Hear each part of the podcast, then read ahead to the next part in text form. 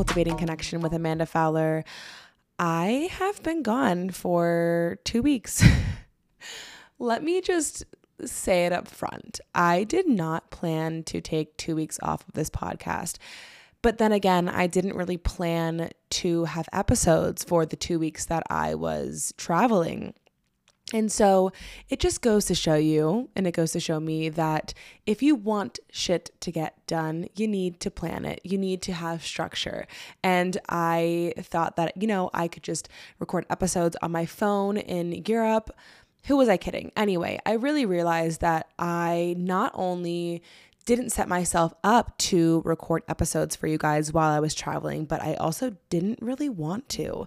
I really needed to go to Europe to travel with my husband for 10 days, kidless, and not touch any technology. I was on social media a little bit posting about my trip and my travels, but during the day when I was experiencing things, when I was touring these places and when I was seeing things, I wasn't on my phone. I was focused on human connection and taking in everything that was around me. And it was so fucking nice. And so, no, I didn't plan to take two weeks off of this podcast, but it just happened. And I'm so glad that it did. And, you know, I want to be consistent with this podcast. This podcast is something that I want to grow, that I want to make bigger than myself. I want it to reach more people. I want it to be a place where you come and you learn about how to be more connected with yourself. And so I really want to get back to this podcast, but I just I just needed to say that like this these last 2 weeks taking time off of the podcast and really just off of work. You know, I launched my course and there wasn't really any more work for me to do other than just host the group, the live group calls and see how everybody else is doing in the course. And so I I really was just in this period of enjoying my fucking life. and it was so nice. And I think that's why I'm struggling with my relationship to social media these days. And I'm going to do a whole episode on social media because I have a lot to say there that I, I still haven't even really wrapped my head around. But I think that's the reason that I have this this qualm with social media right now is because I don't want to be this influencer or this person that you look to that is constantly curating content to just flood your brain, to just keep you occupied, to just keep you busy, right? And I have such a and like an adverse reaction to posting anything like mindset, wellness. Like I'm a mindset and wellness coach. I help women shift mindset and break habits and release self-limiting beliefs so that they can be more confident in themselves and reach their goals. But I don't want to fucking share, you know, here's a, a quick tip on how to change your mindset. I don't want to just bombard you with everything that everybody else is fucking saying on social media. If you want some quick mindset tips, you can find them in a hundred different locations thousands even. You can go to a thousand different health coaches or mindset coaches or wellness coaches Instagram pages and you can find the quick mindset tip that you're looking for. That's not what I want to do. I'm here to go deeper.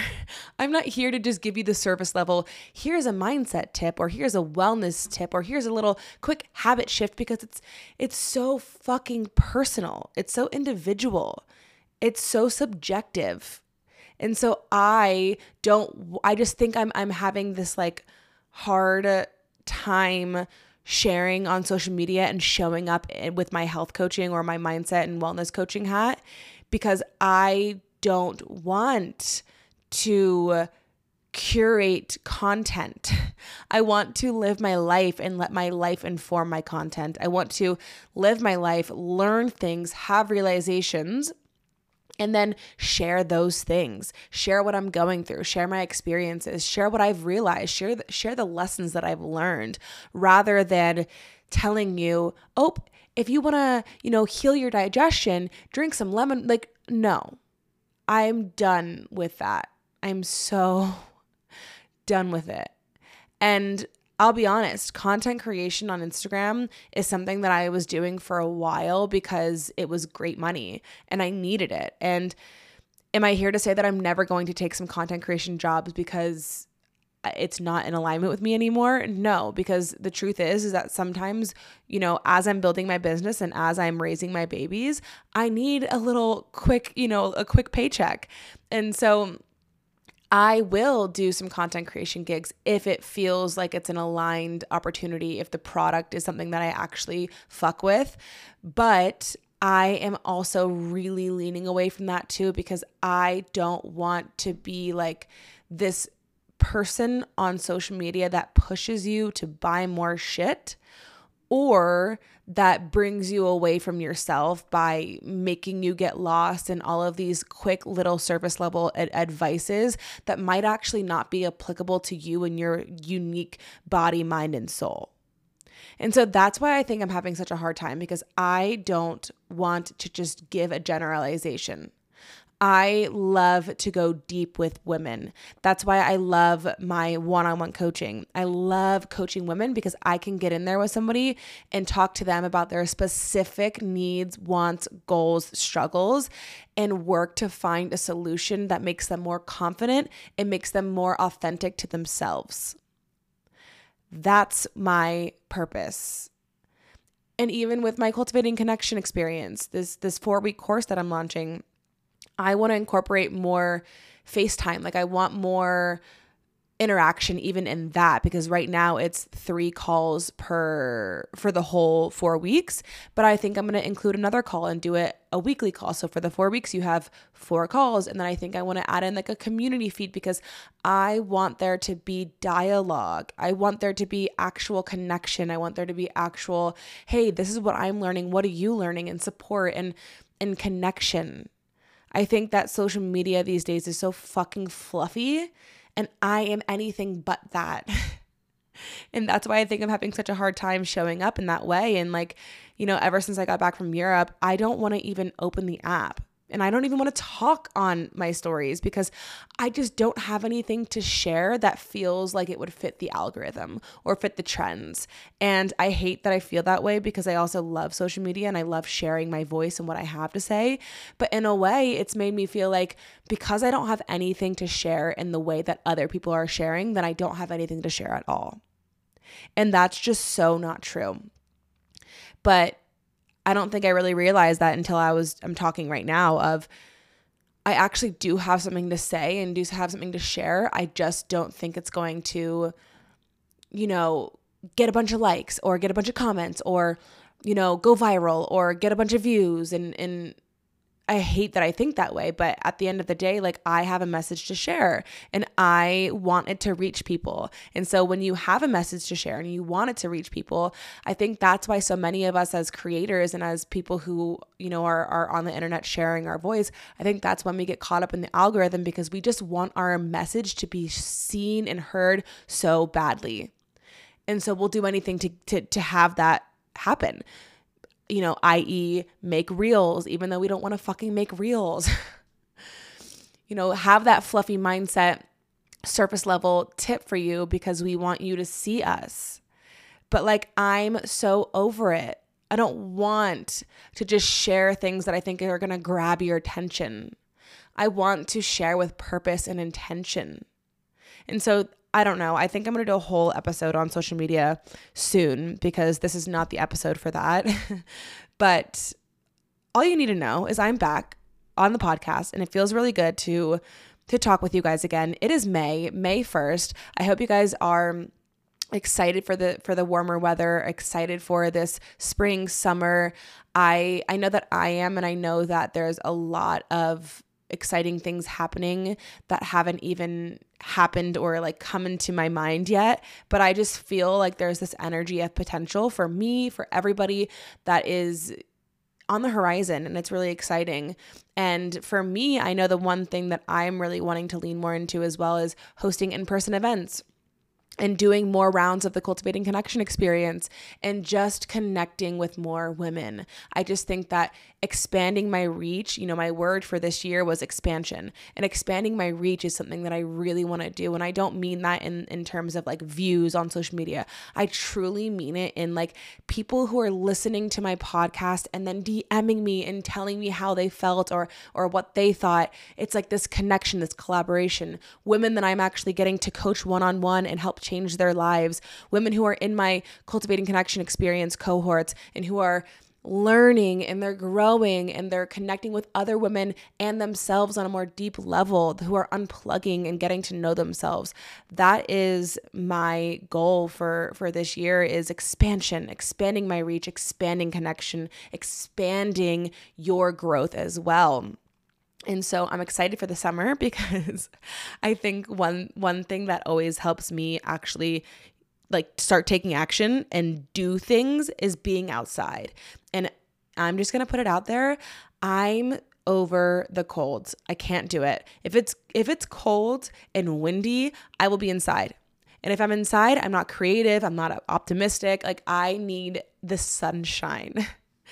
And so that's why I'm so excited for this for the summer months. And I think, you know, Ayurveda tells us that it's it's very true for everybody. When the summer months come around, it's kind of like your ovulation phase where you have energy and you want to be outside and you want to be socializing and you want to be like, you know, getting your dreams out there and working hard and and meeting people and creating experiences and doing things. And so I think that's why I'm so excited for this summer and I and I, I hope you guys are too. But I'm back. You guys can expect weekly podcast episodes again, which is super exciting. And in this episode, I had the pleasure of chatting with the lovely Georgia Vannewkirk. She is somebody that I actually went to school with for a year because I dropped out of art school. but I went to SCAD, Savannah College of Art and Design, with Georgia. And that's how I know her. She is so many things. She's a musician, she's a creative director, she's a costume designer. She does so many things videographer, photographer. She's a creative, okay? She's an artist. And she's somebody that I'm really inspired by because, and you'll hear in this episode, but she just goes for what she wants and she puts her vision out there. She brings things to life. And that's something that I really appreciate because as an entrepreneur, as a creative, I know the process. I know how hard that can be. And I'm sure some of you that are listening who might have these creative ideas are also like, yeah, it's really hard to kind of make them come to life and like put them in, in into the universe. And she just does that. She is somebody that I think is so good at executing and putting herself out there and getting her foot in the door and going for what she wants. So, in this episode, we talk about so many things. We talk about art school for one and her experience. And for any of you listening, wondering like what art school is like, she really gives, you know, insight to her experience. We also talk about how she worked on the set of Outer Banks, which is so fucking cool. We talk about how she just started releasing music for fun and then she ended up getting signed by a label. Her process of writing music, which is something I am so fascinated about as somebody who writes poetry and creates things. I, I'm fascinated by people's creative processes. And then we also talk about finding like minded community in your 20s, what it's like living in LA. We talk about her body image journey and wellness journey because when she went abroad, she gained a rapid amount of weight. And uh, we talk about how she actually got her body back to health after that. And then again, lastly, I, I just really love this episode because she not only is somebody that is a go getter and connected to her dreams and pursuing them, but she's also giving you guys such incredible tips on how you can do that too. So, without further ado, please enjoy this episode. I really hope that you find some wisdom in it because I know that I did. And if you like this episode, please give it a rating and review on Apple Podcasts or Spotify. And I will see you guys at the end what the fuck was art school like for you? Because I feel like so many people listening probably went to a big state school and uh, they don't, they have these like, you know, preconceived notions of what art school was. And you and I both went to SCAD, but I went there for a year. For anyone listening, Georgia, you graduated. So I want to know your experience. What was art school like for you? Well, the thing is, is that growing up in South Carolina, all my friends went to state schools. And so in high school, I was like familiar with going to big football games and stuff. And that was never really for me.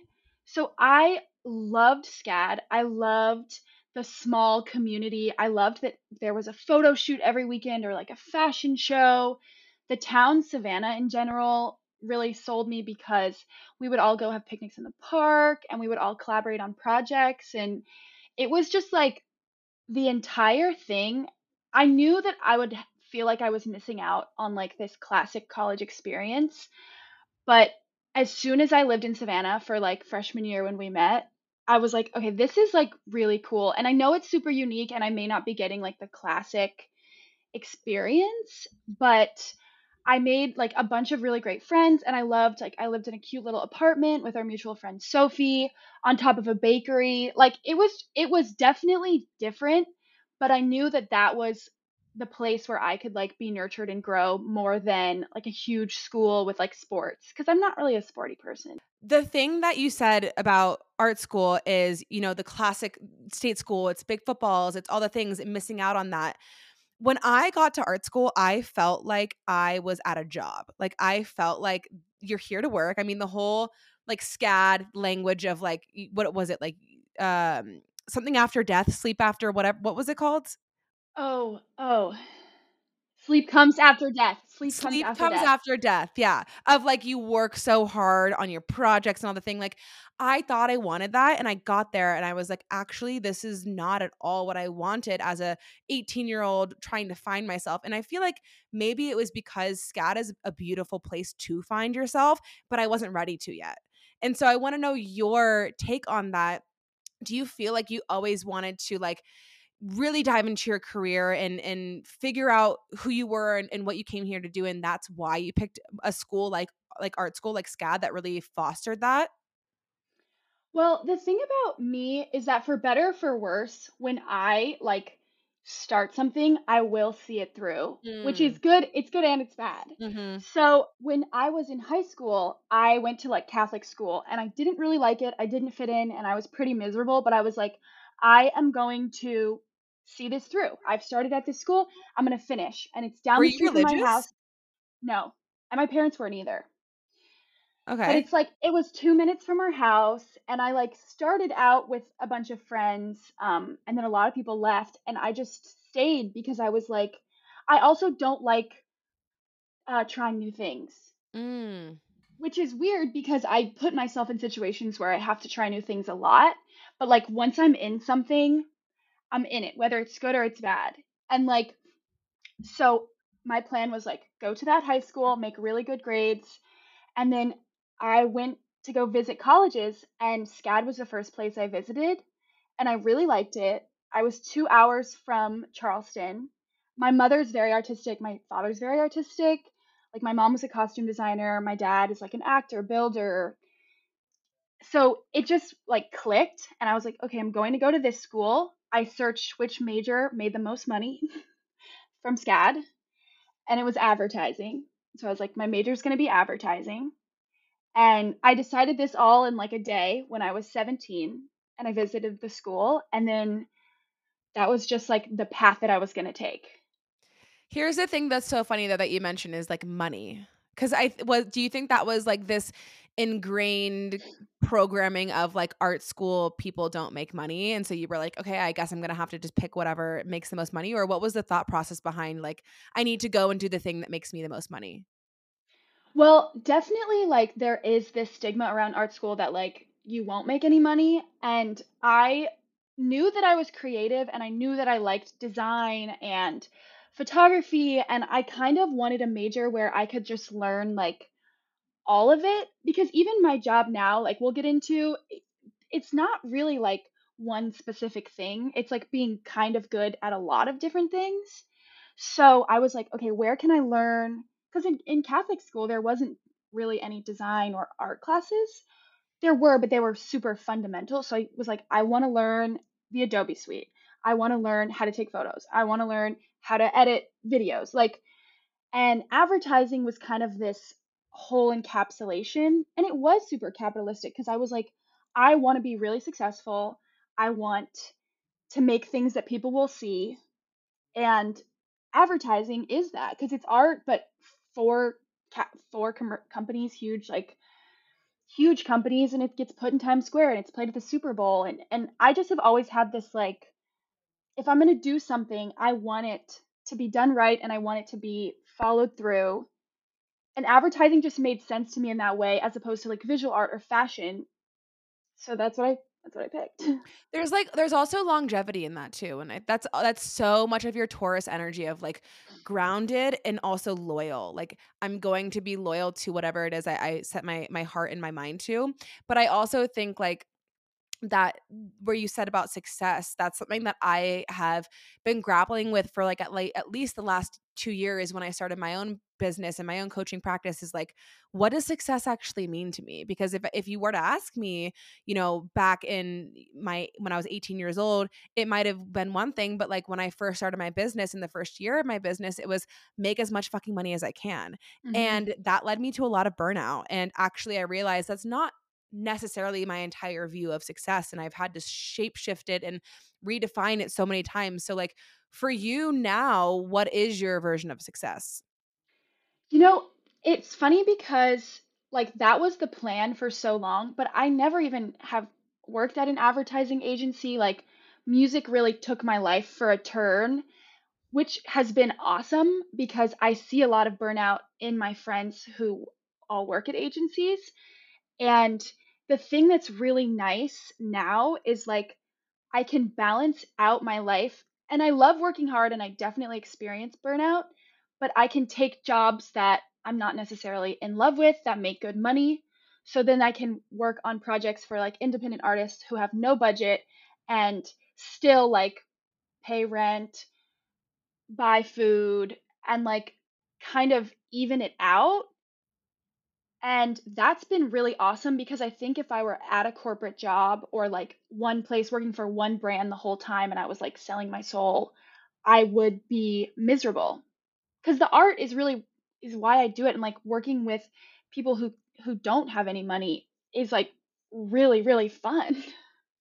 Well, there's also autonomy in that. Like you're making a choice. You're saying, you know, I I want to work I take this job because it's going to make me money, but then it affords me the opportunity to choose the one that's pro bono, maybe because that's that's going to fuel my soul and my heart. Whereas somebody who does go to an agency, they don't have that autonomy. They don't have that choice to say, "Hey, I want to work on this or this," because they're doing what they're told, which I think is so.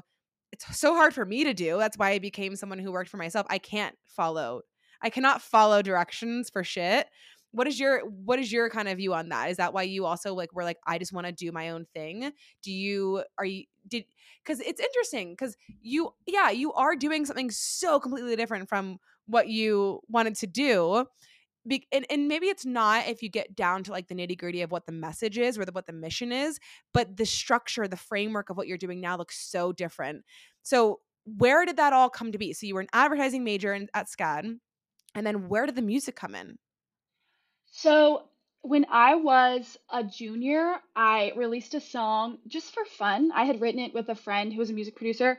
And then, like a few weeks later, I got a call from someone that I had known growing up who had started a production company called Morning Moon Productions. And they were like, We want to have an artist development deal with you. We want to work together. And so I started releasing more music, working with them. COVID happened. I graduated from school and I was living in Charleston. I had wanted to move to LA, but I wasn't going to move mid pandemic because I graduated June of 2020. And so I was working in Charleston for my mom um, for the summer. And then I heard that they were filming Outer Banks in Charleston. And so I DM'd the designer on Instagram, the costume designer, because I had worked on a movie um, one summer my junior year. And so I was like, "Hi, I love your work. I love the brands that you're using. Um, I've worked in the costume department before. I live in Charleston. I don't know if you need someone, but I would love to interview for the position." And she DM'd me back and was like, "Yeah, let's interview." And she was like, "I've done like a thousand interviews in the past few weeks." And I was like, oh my gosh, I'm not going to get it, like all this stuff. And then she called me back and was like, "Can you start like next week?" And I was like, "Okay." So I worked on Outer Banks, and then I day played on Righteous Gemstones in Charleston, and I then worked for her again. I like costume designed a short film during that process from people I met with Outer Banks, and um, then worked with her again as a set costumer on the show called Florida Man, which is about to come out in April. And so I spent two years working for other people, working 12 to 16 hour days, and being like working all night and working, you know, waking up at 4 a.m. a lot of the time. And I Okay, wait, realized pause. Where did the where sorry. did the costume? No, you're fine. Where did the costume designing come in though? Because there's because you were advertising at SCAD, and then where does the costume designing come in? So my mom was a costume designer Okay. growing up. She was a costume designer for that 70 show, or she was the costumer on What? that 70 show. Mm-hmm. Oh my god, wait. Okay. And I've seen so many of your bios, and that's why you're like Donna and Jackie all wrapped up in one. Yes. Okay, I was like, does she have a connection to that 70 show or does she just love it? Your mom was a designer on that? hmm That's fucking sick. It's crazy. So that's like when when we lived. I grew up in LA for like 10 years. Oh, you did. Yes. Okay. And so both my parents were in the industry, so I knew the industry, I knew how it worked, and like I just knew that you had to work really hard.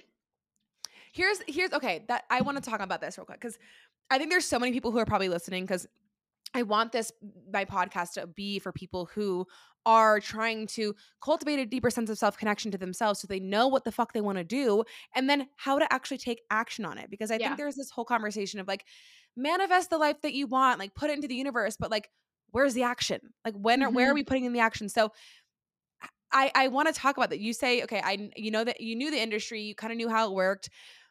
I think it's so ballsy to hear someone be like, I just found the costume designer of Outer Banks and just DM'd her. Like, how did you get there? Like, how give give people some like tips or maybe like some insight on like what it took for you to get into that role of designing. Okay, so I have to like any big risk that I have taken has worked out. I don't know if that streak will continue, but I just feel like being really bold only like favors you.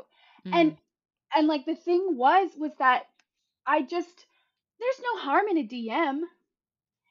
So I just reached out to her be I found out who she was and I messaged her because I knew that worst case scenario, she wouldn't see it, she wouldn't open it. Best case scenario, I could work. Uh, also, the show was filming down the street from my house. I had experience. I was like, why not shoot my shot? And like even like in relationships, like one time I walked up to this person who was playing on stage in their band and I said, "Hi, my name's Georgia. I think we should hang out." And then we ended up being together for like two and a half years. oh my gosh. So I'm not saying like, you know, be crazy, but I just definitely think if there's something you want to do, like you have to just like if there's a job that you want, you should I mean, everybody checks their DMs. Or if Mm. there's somebody that you want to talk to, you just go up and talk to them. Like worst case scenario, they're gonna be like, I'm not interested. And then you can be like, oh I guess. I think that's the way to go. Well, it's also because like the worst case scenario is already what you have. Like if you want that job and the only the, the first step to getting that job is is doing is DMing the person, the word like the the fear is I'm not going to get it, right? But you already don't have it.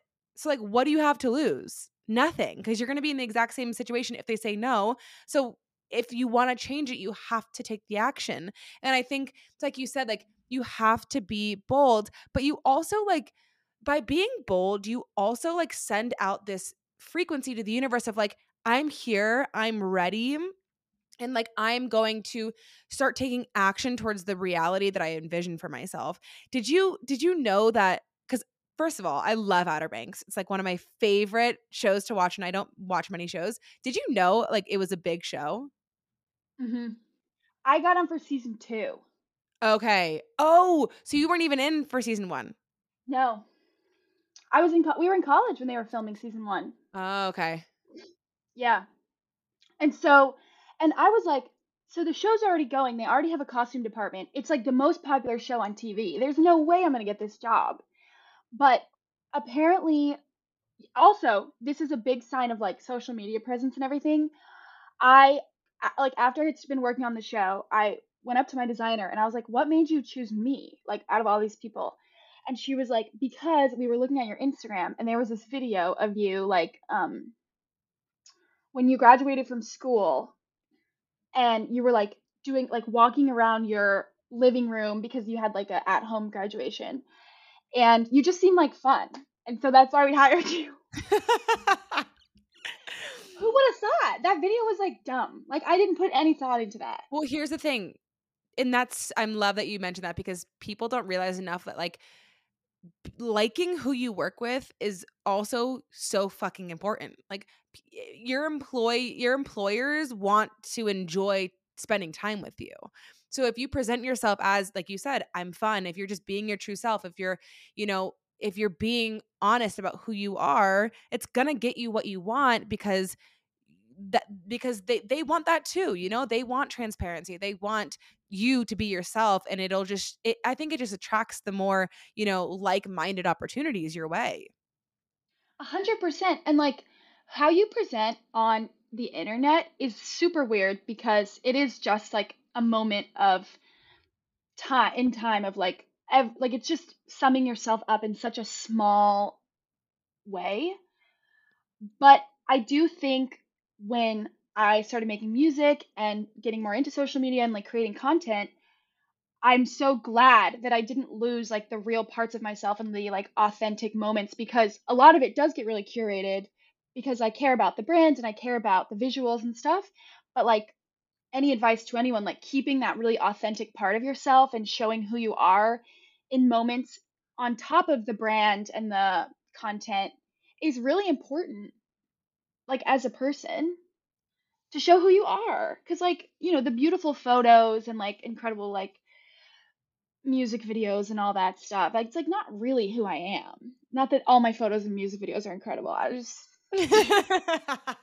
they are though. They are. Seriously. I'm obsessed. I like spent whenever I'm I'm doing podcasts, I like to spend my time like in people's energy. And so I was listening to a bunch of your your uh, music, but also watching your YouTube videos. And I just I'm obsessed. But I wanna because we'll get into the music. I wanna what was like working on set as the costume designer, spe- specifically for Outer Banks. What was that like? so for Outer Banks, I was the PA. So that's like running errands for the designer and stuff. And I loved it because I had a really amazing designer and like a really awesome team that I got to work for. Um, and then she carried me on to another show where I was the set costumer, so I was on set with the actors, and I loved I loved all of it so much, but it really felt like I blinked and 2 years of my life were gone for these TV shows. And I had like put on weight. I had I was not healthy. I wasn't exercising because I would just work crazy hours and then go home and sleep and like sometimes hang out with friends. Like a lot of my relationships were failing. Like I didn't even see my my family a ton, which is to say that like I loved it and I wouldn't trade any of those experiences for the world, but it did make me realize like I need to have balance in my life Mm. where I can work in the industry and like be a part of really creative, cool projects, but also like try and have a schedule. Like my morning routine is really important to me.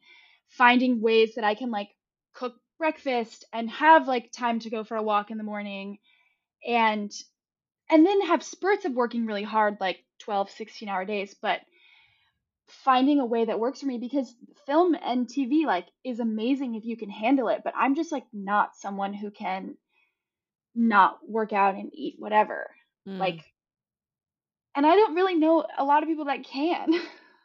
No, it's important, and I always like to say too, and we'll we'll get into that as well because I want to talk about like wellness and your journey with all of that. But I always like to say like food like nourishment in in the form of movement and food is literally fuel for your soul and if you're not nourishing yourself in those ways you cannot express your soul's truth like who you are authentically because you're you're like blurred. You're you're like operating in a in a different lens and it's a lens of like being deprived from true like fuel and mm-hmm. so it's it's so true.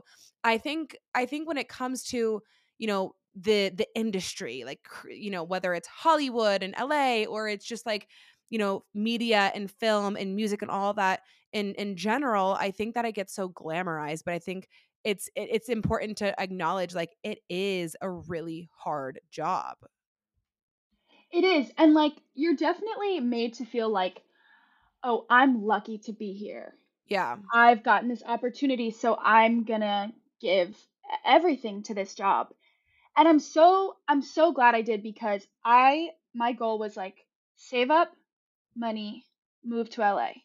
Mm. Save up money, move to LA. That was like my mindset for basically all of those 2 years. So I was like if I need to throw myself in, that's fine. I know how to get myself right. I know that this isn't necessarily long term. And I think like doing a show taking a few months, doing a show taking a few months is a great system, but it was just like two years straight. Yeah.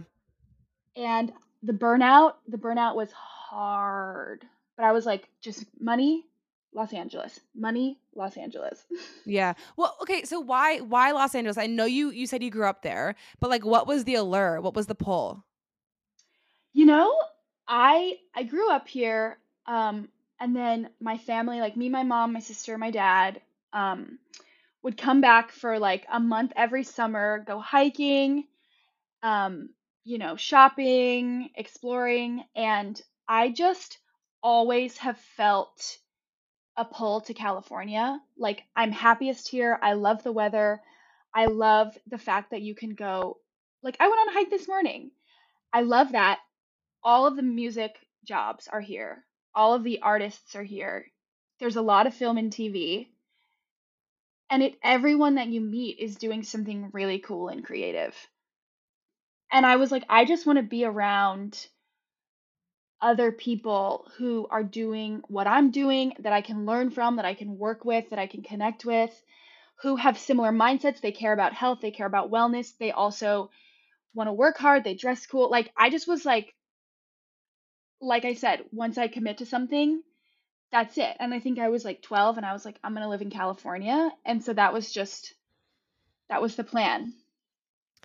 But I, I think it, it's even like the same thing as like, you knew you wanted to go to art school because you knew you wanted to be a creative and you wanted to be in that energy. I think whenever I'm telling talking to people about because I think finding community in your 20s is really hard, especially these days where a lot of people are working from home now more and there's still you know everything is so virtual and so i think that like it's that same mentality of like i'm going to go to art school and put myself in this environment of other creatives it's the same thing of like going to la i'm going to put myself in a community that has everything that i love because i know i'm going to find like-minded people and so i want to know more of your experience living in la because i think well one i hear so many people moving out of la so i'm like what the fuck is going on in la why do people not want to go there? Because Lucas and I, so Lucas uh, went to a, a state school in Florida, in Pensacola, Florida.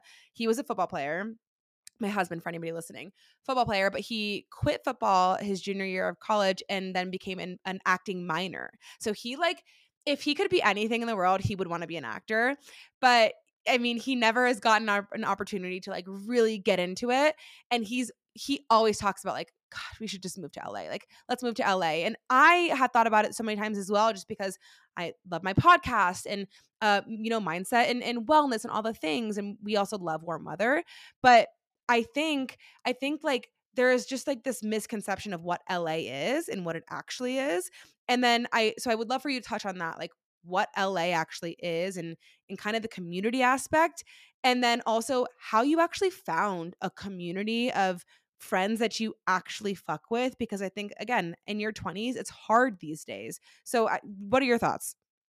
So I know LA gets a bad reputation, but the thing is is that I I got really lucky moving here first of all because I have like family around. My uncle lives in Redondo. Like I I'm comfortable. I know all the neighborhoods. I moved in with a friend from art school and he's a painter and then my other roommate is a furniture designer. So they're already artsy. They're already doing really cool things. I got in with all of their friends who were like a makeup artist, photographer, you know, everyone is doing something cool all the time in their friend group because they're SCAD graduates or SCAD graduate adjacent. And then I basically just started like reaching out to people I knew that were here and um, trying to get on sets, like styling, assisting. Um, I got with one of my friends who was doing a band and directed some of their music videos met like my best friend in the whole world on set. He was like a last minute hire as the DP. Um, and then my other best friend, we I have like a trio now, and it's me, uh, director of photography, and then like um, an assistant camera slash assistant director slash photographer. And so the three of us have been doing a lot of projects together. And I met them both on set, like through mutual friends, just from putting myself out there, trying to jump on jobs, like knowing that I wasn't going to necessarily make. I honestly probably made like so little money last year in 2022. I knew that I could cover rent with the money I had made in film for the year. So I just had to make enough money to like live, groceries, have fun. And then I just was like jumping on jobs, taking free work, taking small pay, and just trying to meet people and like go out and be social. And so then through set and like talking to people, I met my two like creative partners. And since then, the three of us have just been like going and going out, like even just going to like drink wine on a Tuesday night. I met this like really awesome director who does music videos through another DP I knew. Like it's just so communal if you really put yourself out there, which I try to do. Was it ever hard for you to put yourself out there? Yes. I don't, like the thing that's so strange about me is I'm I'm not shy, but I'm like very anxious. So I get really nervous about putting myself out there and like when I'm driving to somewhere like a new set or a new job, I'm like I'm going to throw up. This is awful. I don't want to go. yeah. And like as soon as I'm there, I'm like, "Hi everybody." Like Dude, I'm the outgoing. same way. Same way. And I think it's because I just have a really active mind and I'm thinking about all of the things all of the things that I might say that is that are wrong and all the things that like could happen that are wrong. And I like it's almost like my ego tries to talk me out of it and my soul's like no, we're meant to be here. We need to be here. But it's so funny because yeah, and I, I like had I struggled putting myself out there for, for a long time and and then i got to a place where i like i do it often and it feels good and i like it and it gets me to where i want to be. But for you like what shifted? What like did it ever did you ever let that kind of anxiety like halt you from putting yourself out there and then what changed to help you put yourself out there? For sure the anxiety held me back but i think i kind of have just been like basically faking it till it was like I believed what I was saying. Because like the best example was my friend was in this band called 19 and You um and he was like he asked me to come to set the week I moved to LA. And I was like, "Great, I'll come. I'll bring my camera. I'll take pictures." I wasn't like involved in any way. And so I went to set. I met everyone. The producer was like talking to me. I was like, "Yeah, I like style and do content and stuff."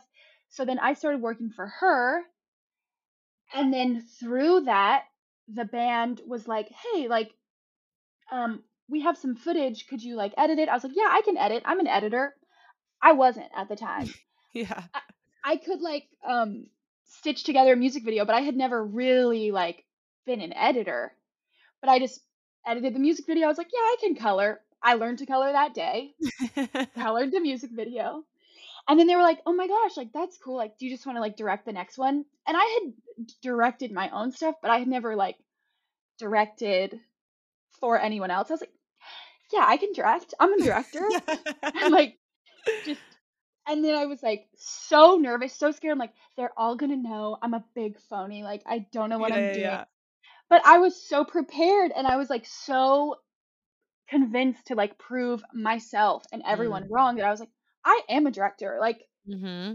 I'm gonna direct. And then I did. And then I and the music video was great and like everyone on set like respected me as they should, but like I'm thinking that I'm gonna get there and they're gonna be like, why is she telling us what to do? Like yeah. and I just kept going and like being like, yeah, I can do this. Like I could do this. When I'm really in my head, I'm like, no, you can't. Mm-hmm. But I just am like, I'm gonna, I have to prove her wrong because she's a little bit Mm-hmm. of a hater.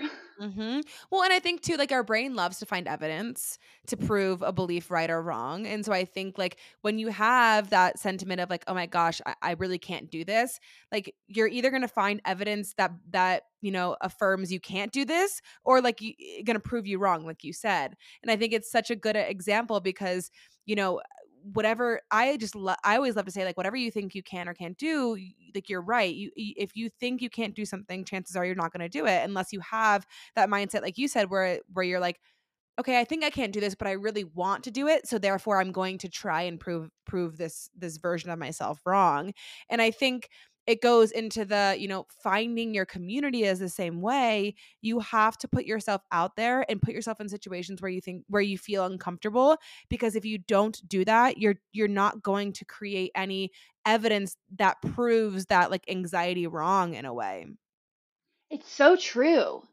And like even like going to new restaurants, like I know this is so dumb, but like going like and sitting at a coffee shop by yourself, like going on a walk in like a like a new hike, little things like that, even still like test that anxiety for me. And I'm like, okay, if I can do this, like I can go start a new job and make friends. Like it's it's little tests that just like if you just keep pushing yourself more and more, like I really think it's so so good for you. Here's the other thing that I, I want to add too is I think because you were talking about doing free work, even if it was free work, you just wanted to get like your foot in the door.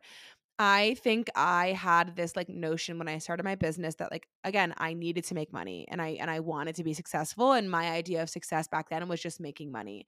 And so hmm I felt almost like repulsed by doing anything for free whereas now my mindset has shifted so much and I'm like I just want to get the reps. Like I don't care if I do it for free. I'm young, I'm just starting, like I need to do shit for free. And I don't think enough people have that mindset anymore. I think we are so money oriented now where we're like if we're not being paid for for this, like we're not going to do it. I want you to speak on that a little bit about like why you take free work and why it's important.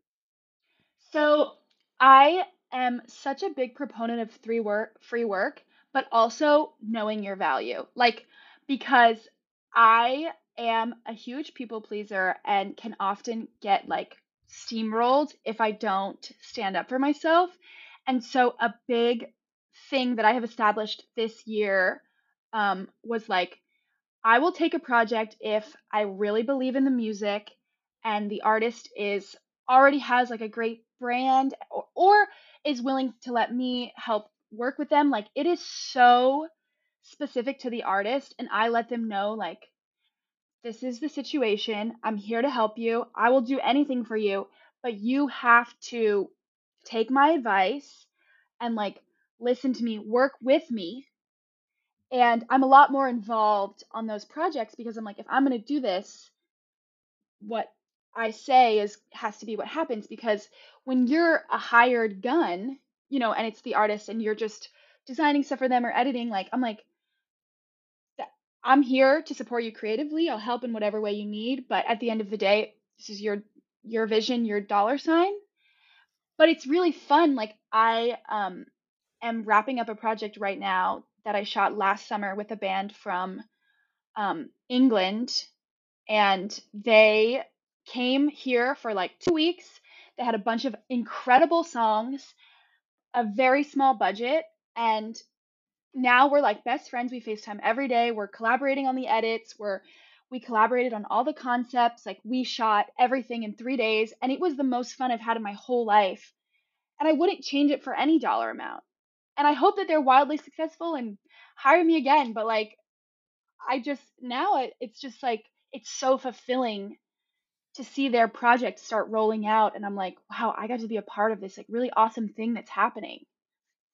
This is also why I tell people to follow their joy because eh, that that sense of fulfillment fulfillment that you were talking about, it, I think we all love to believe that it comes from being successful in the sense of money, like having a lot of money, making a lot of money, that's going to make us fulfilled, but it doesn't at the end of the day. It's always about joy. And like you were saying, like I just had so much fucking fun. And that that at the end of the day is what it's about because if you're if you're making all the money but you're not fulfilled w- then what what are you doing you know What's so i i love that that you're like no i don't care if they hire me again or not but like i just had so much fun Mhm. Mhm. Well, and also making things that I'm proud of, like, yeah and that I want to stamp my name on, and and because it is such a crazy industry, and sometimes you hear songs you don't like, sometimes you hear songs you like want to cry to and love more than anything, and it's like I've never worked on a project for a song I didn't like, but I definitely think that it's going to happen, and if I have to like shove away my pride and and do that for a certain dollar amount so I can keep making things happen, especially too because with artists, they don't really know what to do or how to do rollout. Like they write an awesome song and then they're like, what now? And so I'm like, if mm. I can share this advice and and help you in your career, that's equally as fulfilling as making something beautiful. Yeah. Yeah. So it's like what it's like value doesn't have to be money. It can be so hmm many other things. I want to know when did singing and songwriting come into the picture then? Because you you were in school for advertising and then it was costume design designing and then a little bit of directing and things like that. Then when did singing and songwriting come into play? So I've pretty much like sang and written songs my whole life, but you probably experienced this growing up. Like if you play a sport, that's your identity Mm, mhm. as like a young person. So I danced. My mom owns a dance studio and I was the dancer. And so it was like that was my identity that had been like assigned to me that I partook in, of course. And so singing and making music was like something I did, but it wasn't like I had already been put in a box. Mm. And so when I went to um, college, I was writing songs way more. Um, had met, I had grown up with a music producer. He was like, let me come record a song in Savannah. I was like, great, fun. We put it on the internet. Um, it got picked up in the Spotify algorithm. What was it? On Discover Weekly, it, it was Wish You Well. That was my first song. okay, I love that one. Yes. And so then I got the attention of a record label. They were really awesome. They were like, let's have a meeting. Let's come out, come on out um, to LA. So I went and we sat down and they were like, okay, sing, like, right, like, almost like show us that this wasn't just a fluke, like this one Mm. song.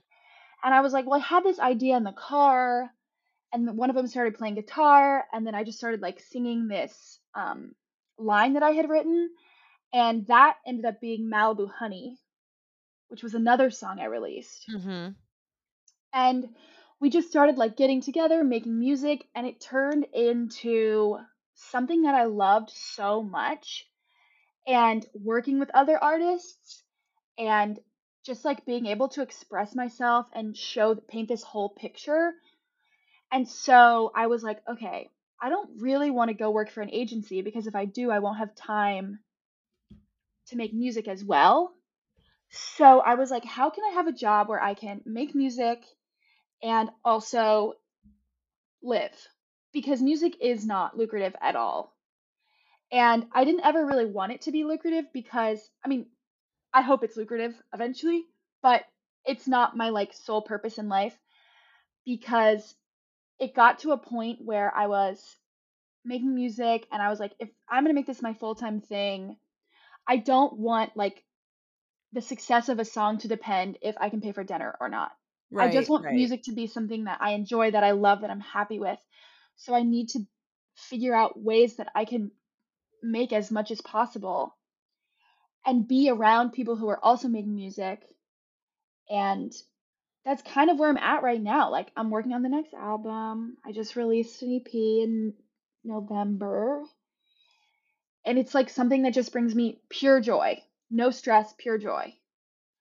But I love this because you're you're basically saying I can have my cake and eat it too. Like I think we're told all of these lies growing up that make us believe that our dreams are too big, that keep us small.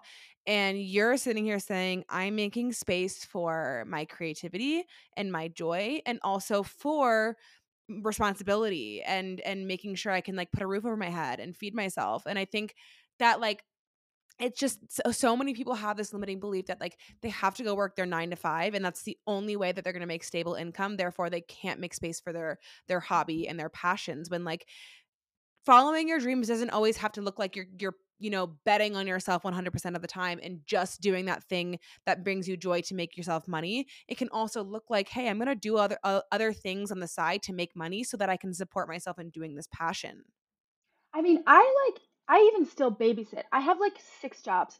I feel I, yeah I I'll take what I can get. Like yeah I I and the thing too is like I used to know someone who was like, if you don't practice your guitar every day and music isn't your dream and it's the only thing you want to do, you're not a real musician. And I mm, think there's this whole like sparsity of the struggling musician with a mattress on the floor that's like that makes them a real artist because that's their dream and that's the only thing they do all day. But like if I'm not getting good sleep and I'm sleeping on a mattress on the floor, I don't think I'm going to make that good of art. yeah yeah. It's but honestly to be to be creative you have to be nourished and that's that's another question i wanted to ask you. What is the process of songwriting? Like what is your process? Because for me when i'm when i'm creating say a new course or um you know a poem or a, a program I the only way those ideas are going to drop in is if I'm in a certain environment, I'm doing a certain ritual and I'm nourishing myself correctly for my inspiration to kick on and my creativity to be expressed. So what what is your like ritual or process for songwriting for creativity to come through? So recently, a lot of it has just been like trying to live my life because for when I was working in film, I was working so much that I didn't have any life experiences to write about. Mm. And so now I've just been like really like putting myself out there, being in new experiences. And then through that, I have certain lines that like come to come to me or when I'm driving or like talking with someone and I write everything down. Like if someone says something that I'm like, ooh, I like put it in the notes app. And so like this morning I was on a hike and like I was thinking about something and like wrote this paragraph, just like always writing and like especially when I'm in the car and I'm listening to music or like on a hike, like when my subconscious is really active, I I would just write everything down in the notes app. So then when I am like sitting down with my guitar, my piano, or I'm going to a session, I have this like cluster of all these ideas and these lines that when I go to the session, I can sit down, have my notebook, and like piece them together into something that makes sense. See, I love that because I think so many people have this this idea that when you sit down to write a song, you're like literally in a in a room alone and you're sitting down from scratch and you're like trying to write a song out of your ass. When like no, it comes from all of the different moments of your life that like, you know, you have this one line and then every you just kind of like build around that. And I think that's so cool because I always thought like and this is just the way my mind works being uh, like a Virgo rising, it's so like linear and structure for me. I always think like you like for when I write a poem or I write like um you know a beautiful like nonfiction like work just piece or whatever i always start from like the first sentence and work my way down so it's interesting to hear that like you you have a really beautiful line and you build around that Well, and I'm not good at like sitting down and being like, okay, we're gonna write a song. yeah Because it, it really does come from these moments and these phrases. Like the last I, I have a bunch of songs since, but recently I went to a session and I was planning on writing a totally different song. And I sat down and the first notes app line that I opened was this line that I had written that was, if you're my soulmate, the universe fucking hates me. I love that. And I had said it like as a joke.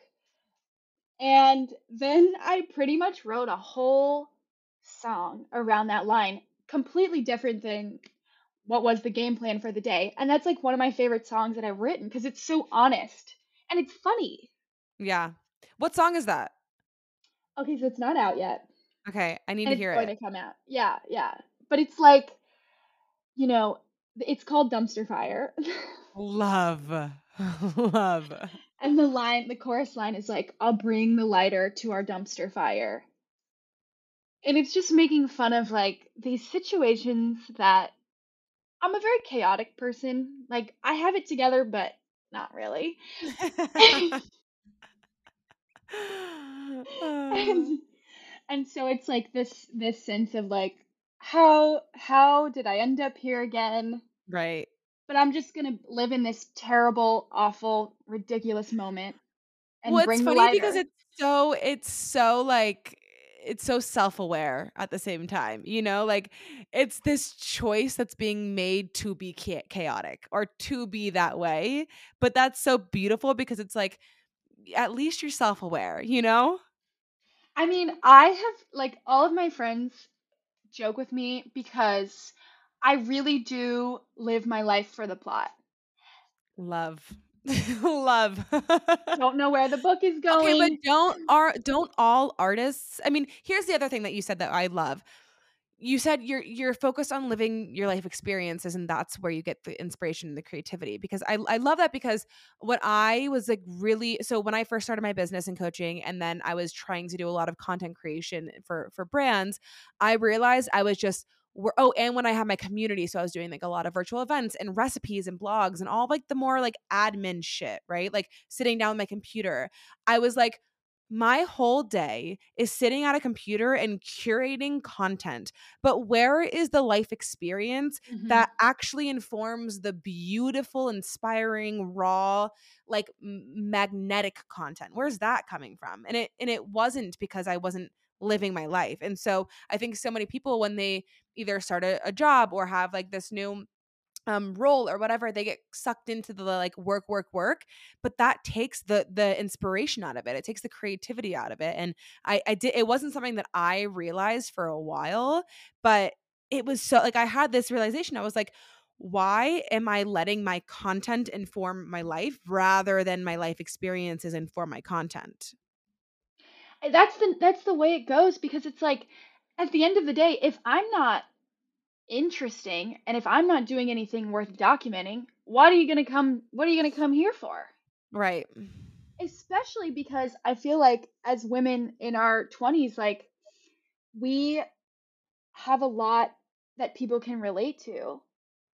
And I, for a long time, was like, what am I gonna write about? Like, I don't know. Because the the last project that I released, I had written all those songs in 2018, 19, 20. So like they are old. They're that's not the way I feel any longer.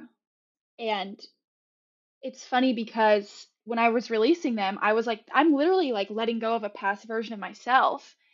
And now this next project is like, it's who I am at this current moment in time. It's documenting it. It's the chaos. It's the sadness. It's the beauty. It's, it's my life at this moment. And yeah, it's crazy.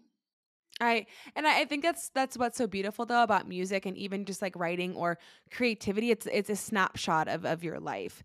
And when you let it be that and you move on from it and you keep doing that, like keep having art be almost like the the afterthought to your experiences that's when it's it's beautiful and creative and like that's i think that's how it should be rather than being like i need to sit down and write this song or i need to like sit down and and create this piece of art because if when it's forced it's not authentic in, in my opinion but i think the the last thing i want to ask you before we move into more like wellnessy things because i, I want to go there um is if somebody was to either be wanting to get into music or go move to LA eh, there's this like notion that it's so saturated and not just in music but like in LA in general with like influencer culture or um you know fashion or whatever it may be.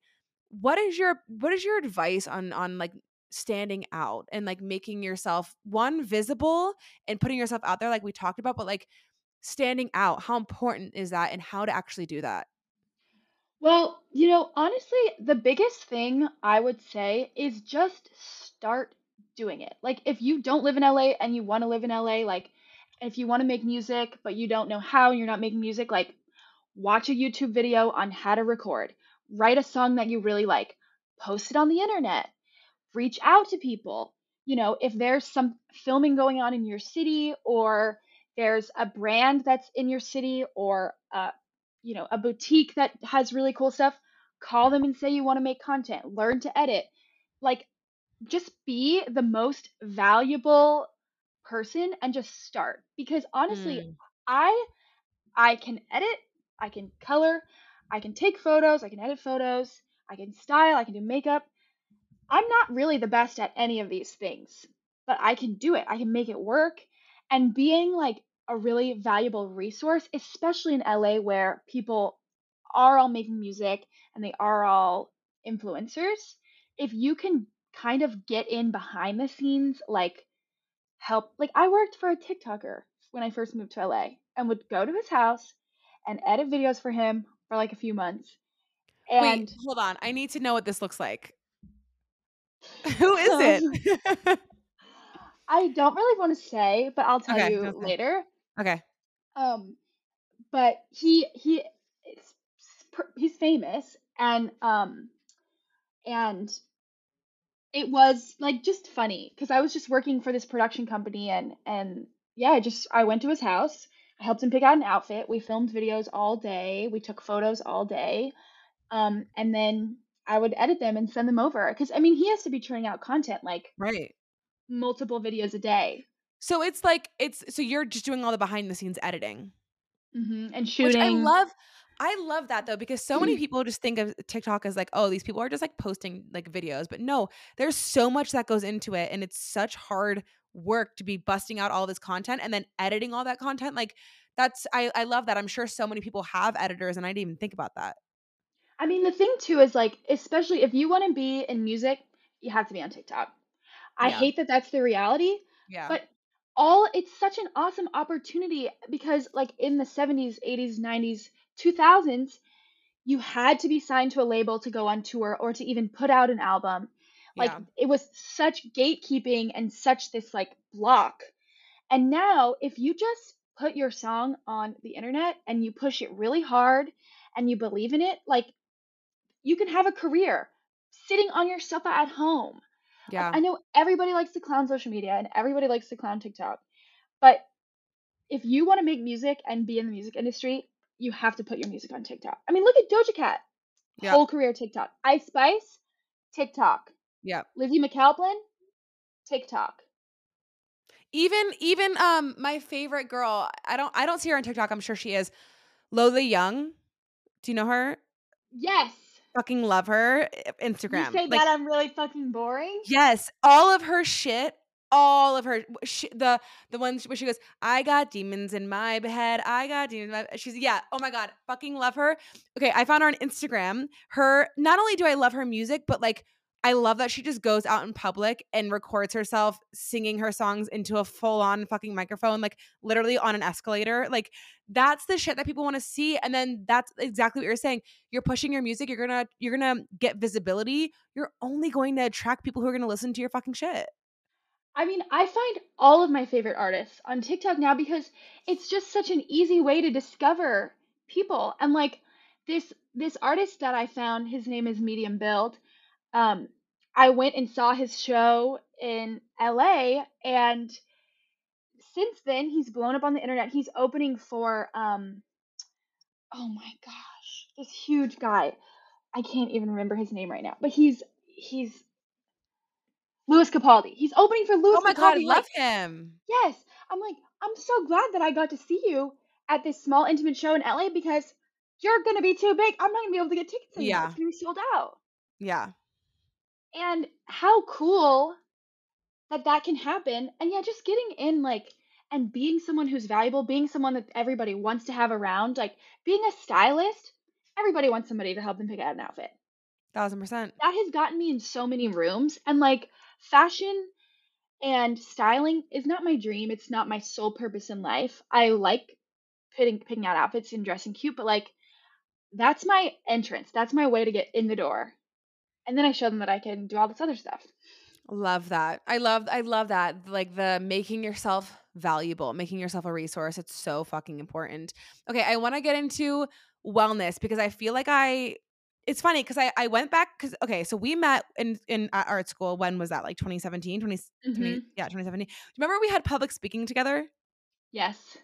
Yes. that class was like the the bane of my existence but also like really what inspired me to like i think it's really what gave me the balls to even start a podcast like years later because i i realized i actually liked speaking but anyway i digress so what was that 20 2017 i went back in our dms and i saw we were we were always chatting about health and wellness. And so i want to i want to ask you like your journey with wellness and and where you were and where you are now because i know i saw a few of your tiktoks as well where you like lost a ton of weight and you're ta- what i loved specifically is you were talking about the connection between your inner world and the way that you looked outside because i think so many people are like here's my weight loss journey and like that's great but what actually changed? Like what actually inside of you changed was it your confidence was it whatever so i want to i want to know about your wellness journey So wellness and me, we have a tough we have a tough relationship because um when I met you, I was like just normal bodied. Um and then I moved, I got out of a long-term relationship, lost a ton of weight. I was like 120 pounds. I'm 5'9, so that's like it's a little not not really it for me. Um was like partying a lot, drinking a lot, staying up all night, not exercising, withering away. Um, and then I moved to France 2018 for SCAD, and I just ballooned. Like I was eating, but not like eating all the time, but I think just because of putting myself in that like I had lost all my muscle and was just like, you know, a skeleton and then it all came back and I think a lot of the emotional issues I hadn't dealt with and that was a big stressor on my body and like living in a new place um and like eating bread and stuff more than I had before really. So I ballooned. I got had like cystic acne. It was like the the great humbling of 2018 honestly like oh my gosh the great humbling like I can say I can laugh about it now but it was like I, so I had gained 50 pounds I when I was I was Oh, 120 when I left and I was 170 when I came home That's like jarring. That's that's like I'm sure cuz here's the thing. I don't want to like talk about weight loss in the sense of like I'm a, a proponent of losing weight for like I'm not here to say that you need to lose weight, but or it, or like weight gain is bad, right? But like 50 pounds in a short amount of time, that that's like eh, that's almost I don't know, it just probably feel like for me when I hear that it sounds so like it's an identity shift, you know? It was a full identity shift. None of my clothes fit, of course. yeah. And I was just felt so like my arms were like hard and my stomach was hard. I mean, scientifically, it doesn't even make sense how that happened that fast. Right. But it did. And I came home and my dad didn't even recognize me when he was from the airport. Oh it's not funny. But like that honestly was really tough and I was really depressed that summer. I came home, I was working out every single day. I was going to yoga.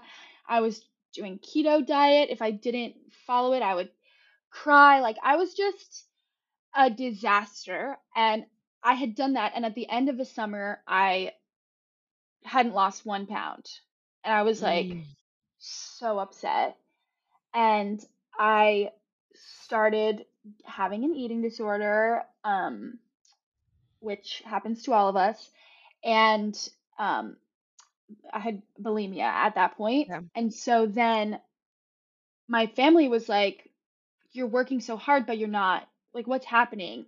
This doesn't make sense and it's because I was throwing up all the time that my body was holding on to everything and not letting it go.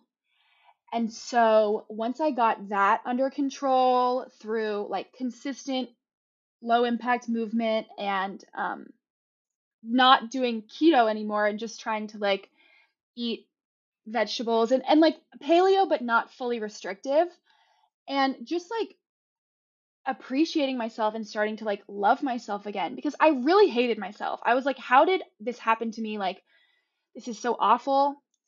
And so I was pretty consistent for like two years, was back down, but was stronger, healthier. And then I went through another really bad breakup. Mm. And then I shrunk back down again Mm. and was probably the littlest I've been in my whole life, like more than even in high school.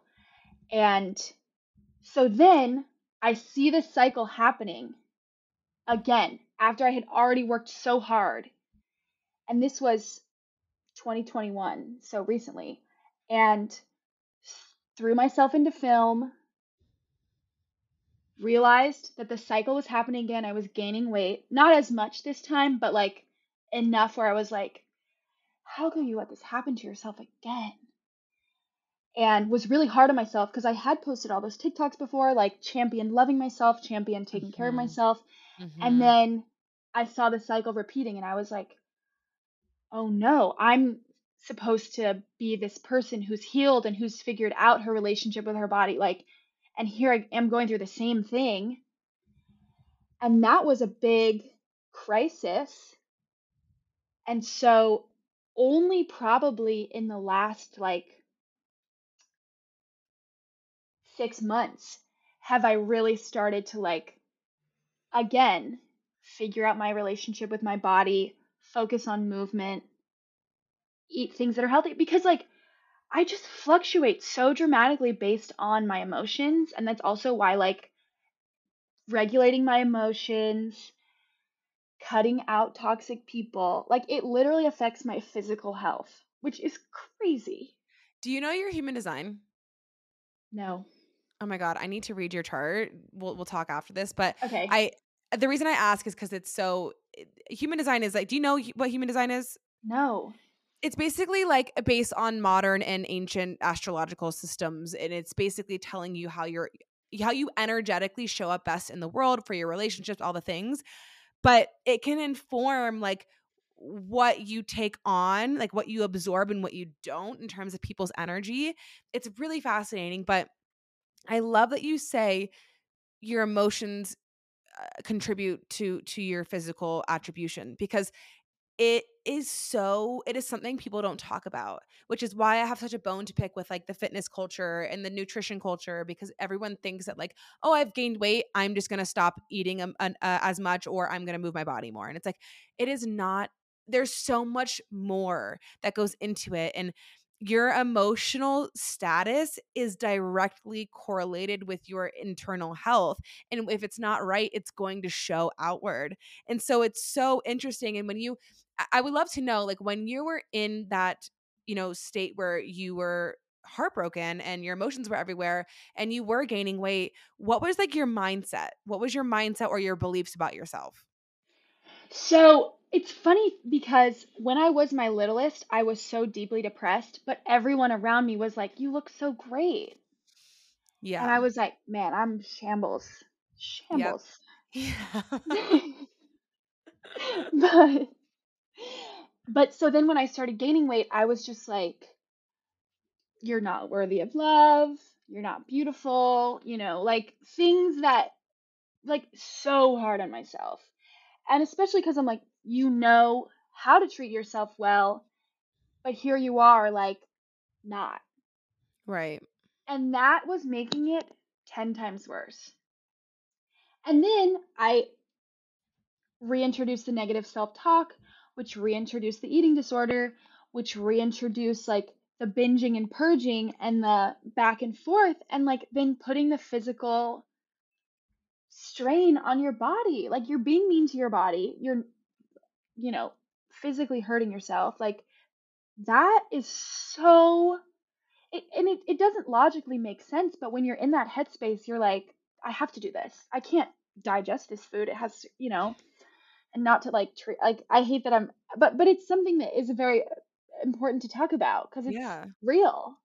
But also like you're you're speaking of something that's so important is like hate will only attract hate. Like if you hate your body, you're going your your body's going to stay in that like hate like that hate cycle and that hate appearance. Whereas if you start to love yourself where you're at and I know it's hard but if you start to love yourself where you're at then that's when you attract all of these things that are going to make your body feel safe and make your body feel you know good enough to start like working properly your hormones balancing your gut being being more regular like all of these things will come into fruition and it's it's like the last thing you want to do when like you know you're in this hate cycle you think like okay well more discipline is going to do the trick or like more punish me punishing myself is going to do the trick but it's never the answer and that was the same for my story is like even when I went to SCAD, I had a really bad binge eating issue and I didn't I didn't throw up or anything, but I had such a bad binge eating uh, issue and I think that's also why SCAD was tainted for me because I was like hmm this is the like I'm associating this environment with with hating myself. And I think when I was in that cycle, the things that really brought me out of it was giving myself more love and joy, like actually allowing myself to do things that bring that make me happy and that like are loving even though I like hated the way that I looked or felt because then that that actually like raised my vibration and raised my frequency and made me feel happier and told my body I was safer. I mean, that's the thing, like, that was so that association because, like, I no have noticed a trend in myself that, like, when I'm in a stable relationship, like, I value myself higher because someone else loves me. And Mm, then when we break up, I become, like, so anxious that it all, like like, I just shrink because I I, like, feel like I'm not lovable and I'm not valued, and then post that really f realizing because the first time I went through this journey, I posted about it on TikTok and all this stuff, and I was like, "I'm healed because I love myself." right. But it wasn't true. I think a big part of it was that I was receiving validation from someone else, so if they loved Mm, me, uh, it's easier for me to love me because somebody else loves me. right, right. So this time around has been a lot more important because it's like, no, I'm getting back to being healthy and caring about my body, not because someone else loves me, but because I love me and I'm doing it so that I can love me more. Mm. I'm like gonna cry. no, I'm. No, but I love that because it's like you i it's it's so and that's why so much of what I do is like helping people get get more self-connected. I started off being a health coach, quote unquote, and like I realized it's so much damn more than that because if you're not connected with yourself, you're not going to understand how to love yourself because you don't know who that is.